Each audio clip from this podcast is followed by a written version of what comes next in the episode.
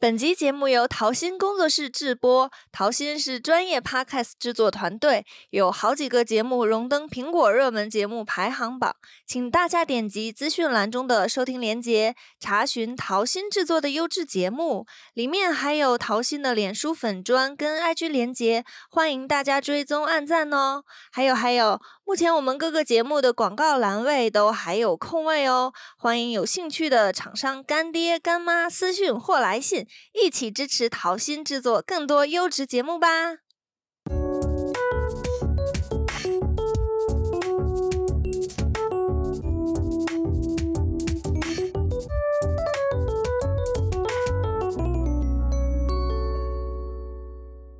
！Hello，大家好，欢迎收听小杜的生活日记，我是小杜。那今年的暑假呢，旅游真的是非常热门的一个活动，旅游人数也是暴增了许多。呃，每次我打开朋友圈，就是微信的那个朋友圈，或者是 IG，刷到的全部都是我的熟的和不熟的好朋友们在全国各地的旅游定位。就是说，呃，有的人去西藏了，有的人去新疆的，还有人在三亚，还有人在什么海南岛之类的，就是只有你想不到，没有他们不去的地方。那疫情这两年呢，大家真的都是憋坏了，所以你说现在一开放，全都跑出去了。当然，我现在也是刚刚结束了一段中长期的旅行，我玩了七天，对我玩了七天，刚刚回来。那这一次呢，不是和我的好朋友一起去的，是跟我的家人一块儿去。那我想呢，也是因为这个消费降级的缘故，大多数人选择的还都是国内游。当然呢，我这一次的嘉宾呢，请到的不是别人，也是这一次跟我一起出去玩的，我的老爸，也是我们的专属司机。欢迎我老爸登场。Hello，Hello，大家好。我是小杜的老爸，老杜，老杜 你好，你好小杜，不对，我应该说您好，嗯，突然没礼貌了啊。那这一次呢，哎，我稍微卖个关子，我们这七天游还是爸你来揭晓吧。我们去哪玩了？呃，我们这次的七天游主要去的是山东半岛方向，呃，山东胶胶东胶东半岛，胶东半岛。嘴瓢了，太激动了，玩的太好了。呃，为什么要选择去这个胶东半岛呢？对，因为在很多年前，我们也是自驾游去过大连。去大连的时候，就觉得半岛的气候非常好，所以这次呢，还选择去山东的胶东半岛。啊，也是考虑到一个半岛的气候，而且位置。距离也比较适宜七天的自驾游。哎，对我们这一次去呢，不是坐火车，也不是开飞机，是自驾游。我老爸超强，我们早上六点多就起床了，然后呢，呃，当然了，磨蹭到八点才出发啊，从早上八点开到了几点？下午五点。下午五点到蓬莱。到蓬莱。嗯嗯，呃，这个距离。从北京到蓬莱的距离大概是七百三十公里左右。哦，七百三十公里，我我一时想不到七百三十公里是台湾的从哪儿到哪儿。反正我爸就从早上八点开到了晚上五点吧。呃，对，关键是从出发的时候，北京地区下暴雨。嗯，对，正好就是前几天那个大水淹了的那一次。对对对对，然后北京下暴雨，我们从北京出发。一直到过了天津境内，雨才停止。嗯，对，但是那会儿都已经开了，得有两三个小时了吧？对，两两个多小时吧。嗯，然后后面的行程差不多是，呃，一直都是阴天啊，小雨就比较顺利一点。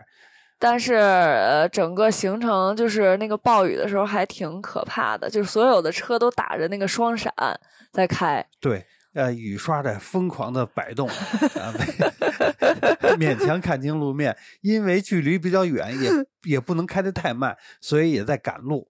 好在过了天津段以后，就不下了。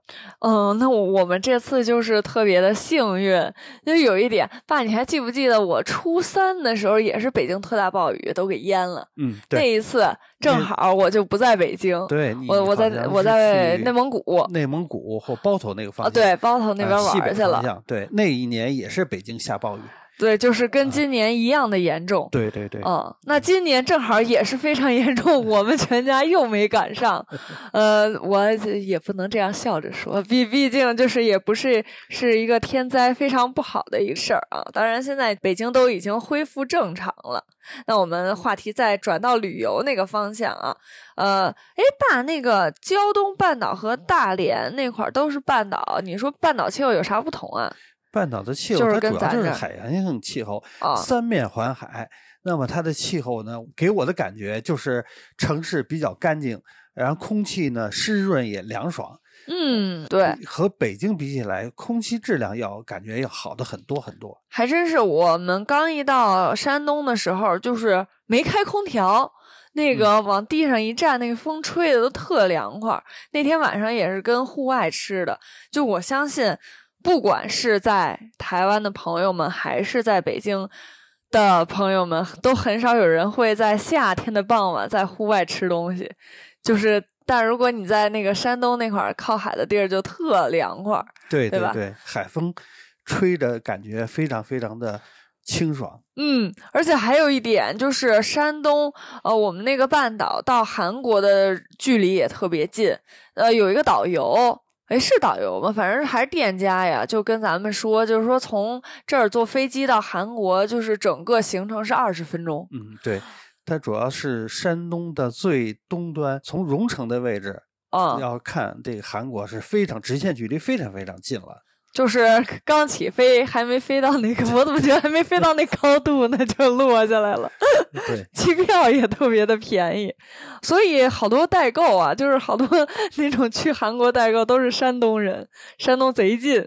但是这一次呢，我们虽然是全家游，可是也分成了两个小分队，一个就是以我姨父、我小姨为主，我就跟着我小姨、我姨父。那还有一个队呢，就是只有我爸一个人儿，他自己是属于那种骑着自行车、骑着单车在蓬莱深度游。啊，是这样，蓬莱是一个。呃，对于我们北京人来讲呢，蓬莱是一个非常小的一个小城市，但是在我的印象非常漂亮。我这次去的时候呢，我在后备箱里头带了一辆折叠小自行车，啊，那么到了蓬莱呢，我不愿意去游人多的地方，那么我就骑着自行车在蓬莱这个小城市来转悠。来体 体验一下蓬莱小城市的感觉。哦，我爸真的特别会融入当地的群众居民，而关键是有人还问我爸路。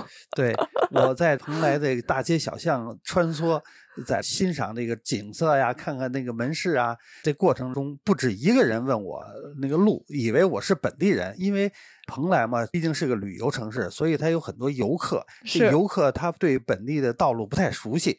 那么他就需要打听路，所以我就被他们认为是 蓬莱本地人了。那还有一个原因，就是因为你骑那个自行车，那蓬莱是有好多电动车的啊。这这也是让我就是印象特别特别深的一点，因为在北京是没有这种出租的电动车的。对啊，北京都是脚踏车，脚踏的那种，那就是人力的共享单车，对共享单车，就是也是台湾的那种 U bike，嗯，但是在蓬莱呢，就是全都是那种共享电动车，但这种电动车一般都是旅游的人才骑呢，对吧？就是来这玩儿，然后代步用，但是很少有我爸这种自己带自行车来的，所以大家都以为他是那个当地的人。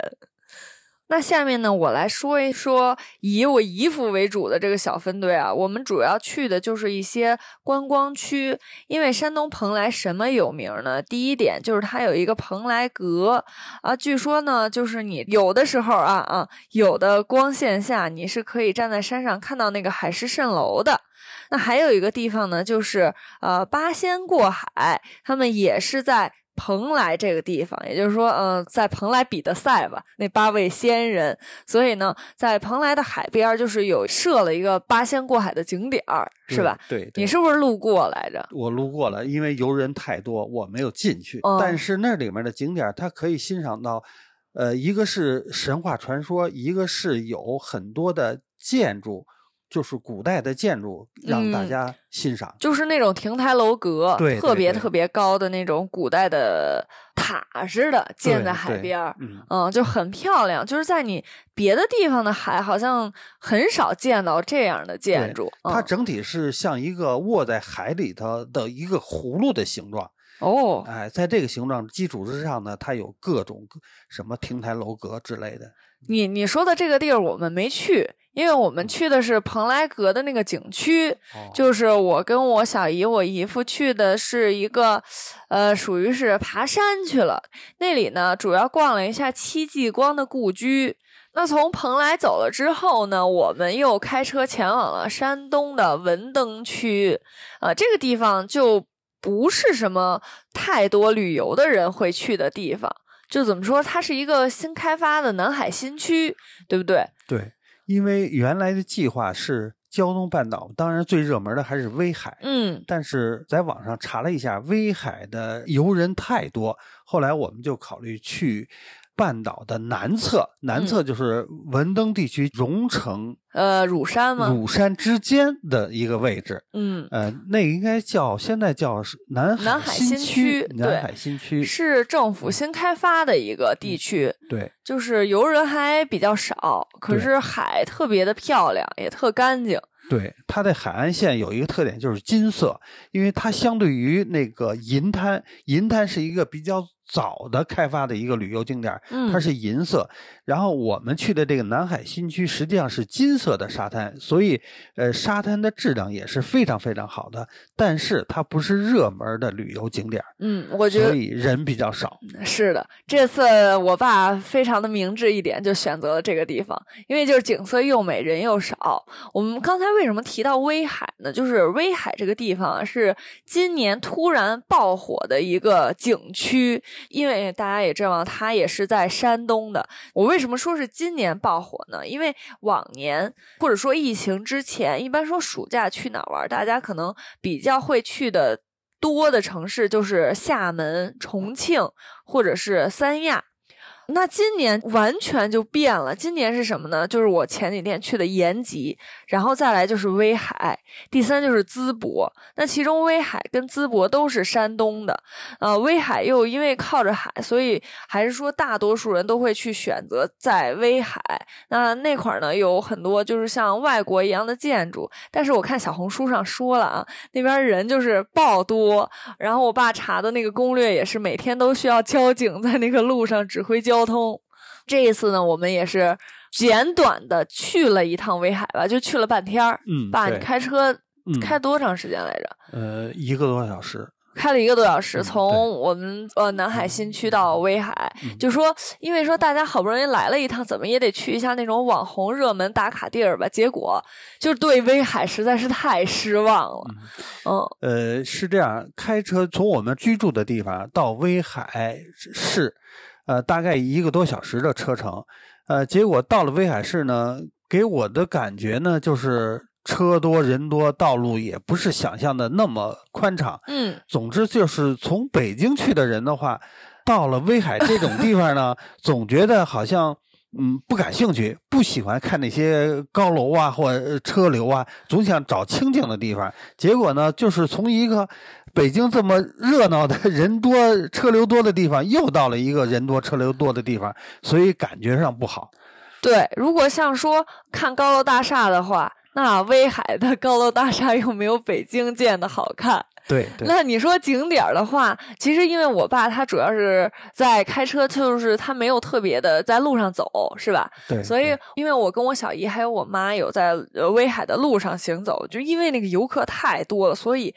我觉得有点脏乱差，就是他们那个垃圾，就在街上乱扔，哦，然后又有好多那种就是饭店的那种，就跟人那么高似的那种垃圾桶、嗯都满了，然后那汤就流出来就特别臭。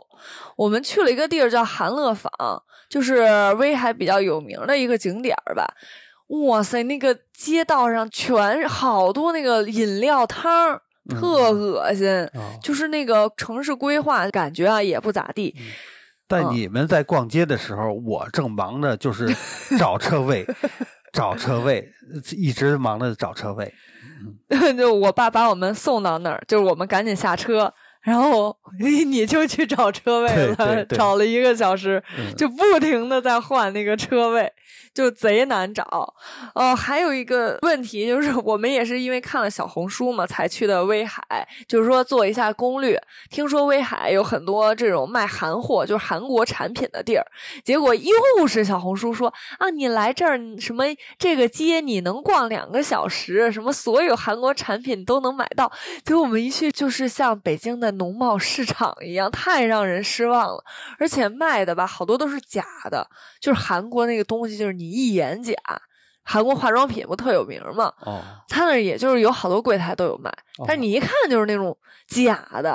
哦，然后不然就是说那个衣服都是那个，呃，我也不能说大妈穿，就是那个款式特别的土，就是感觉跟小红书上形容的完全相反。对我在延吉已经踩过一次雷了，结果来威海又踩雷，我就觉得千万不能去那种他们大家都推荐去的地儿。这次我们居住的地方其实还是不错的，为什么？就是因为考虑到，呃，威海人多，然后我们去一个相对不是那么热门的位置。嗯嗯啊，正好那边有朋友给我们提前安排好了住宿的地方，所以给我们的后续的在这个文登地区旅游也创造了一个好的基础。对，咱们说那个叫什么来着啊？南海新区南对不对海新？区对是属于山东省文哎什么文登市啊？地区，文它就是文登市文文登地区，文登区的位置介于荣成和乳山之间哦的嗯一个地方，对，嗯，它等于是在面朝呃面朝大海面面面朝南侧，咱们就是大海的话是朝、朝南，威海呢是朝北是大海，嗯哎是大海，嗯就是他们属于就是这个半岛的一个上头一个下对头，，地嗯，图看就是一个上一个下，是呃方向看呢，威海是北边儿，乳山和荣成这边是是呃南边是南边，嗯南海新区叫南边，其实风景的话，如果没人啊，风景都一样的。对，但是因为威海人太多了，所以说嗯还是比较推荐就是人少的这个南海新区。嗯，那其实南海新区这边有特别多的小区、居民区，但是说来这住的都什么人呢？就是一般是。啊、其实，在大城市有房或者有钱，然后来这儿买一套，就是属于那种自己放假的时候过来住的这种的。海景房，啊，对，海景房自己来投资的，是不是？咱那儿就说一般都说东北人爱爱到处买房，是吗？嗯，是东北人爱到处买嗯房吗？好像是，但北京人好像也对北京人也爱到处买房，对对对，就是嗯买一个你过来，比如说休个年假，你就能来这儿看海什么的对对啊。。那像我们这次住的这个民宿，住的这个小区，有好多老头老太太，他们都属于那种退休了，然后来这住几天。对，你有印象吗？有有印象。我特嗯嗯，而且这个退休的人一看就是特别多，呃，因为他首先他有时间，呃，他不像年轻人还需要工作，他在这方面呢，他时间自由，嗯，可能从这个经济角度来讲呢，呃，他可能相对来讲也还能承担得了，嗯所以说来这边旅游的这个退休人员也是非常多的。是，而且这边你是像说，不管东北还是北京，那个消费水平的话，至少比文登稍微高一点吧。嗯，啊，所以来这儿的话，你干什么买房也便宜，吃东西也便宜，就来这儿养老挺好的。对，我们在这吃饭，点了一大桌海鲜，比较好的菜，啊，结果一结账呢，想象的多少钱呢？和北京一比，我感觉比北京能便宜百分之四十左右。嗯嗯，四四十有，嗯对，就是40%感觉全都是贵菜，一一上，嗯，怎么这么便宜？嗯 也就是以至于我们有两天都去那个。去一个当地就是那种爆火的，还特别就是属于那种很好的酒店，对，去吃饭了。嗯，正好也是因为当地的朋友介绍。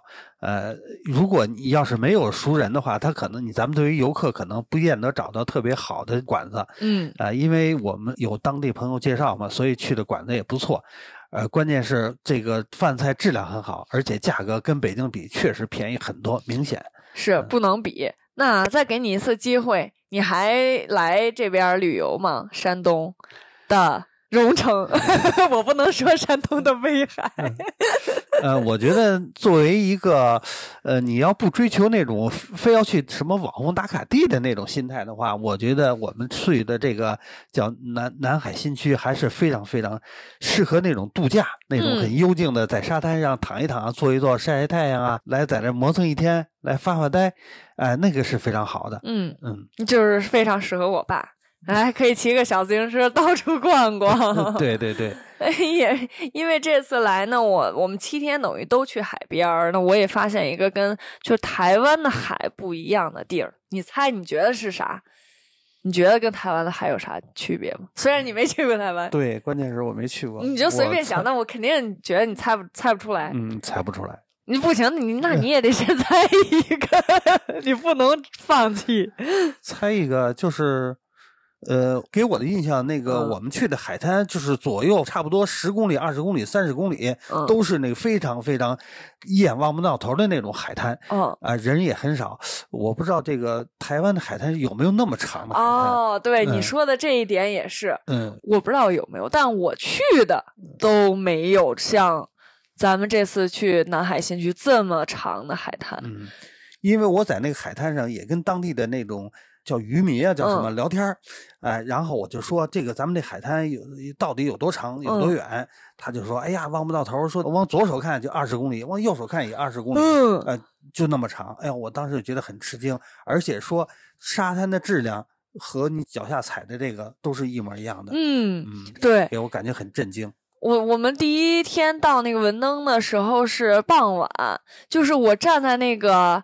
就是海和沙滩的分界线，往两边看，全都望不到头，就有一种自己自己在看一个五 D 电影的感觉，就特别的神奇。对这一点，还真是在台湾没看到过这么长的海岸线的这种地方。其实我说的，我说的不同是，台湾的海都有好多那个娱乐设施，哦，咱这儿都没有。就是我去北戴河也没有，哦，然后我好像小时候去的什么海也都没有。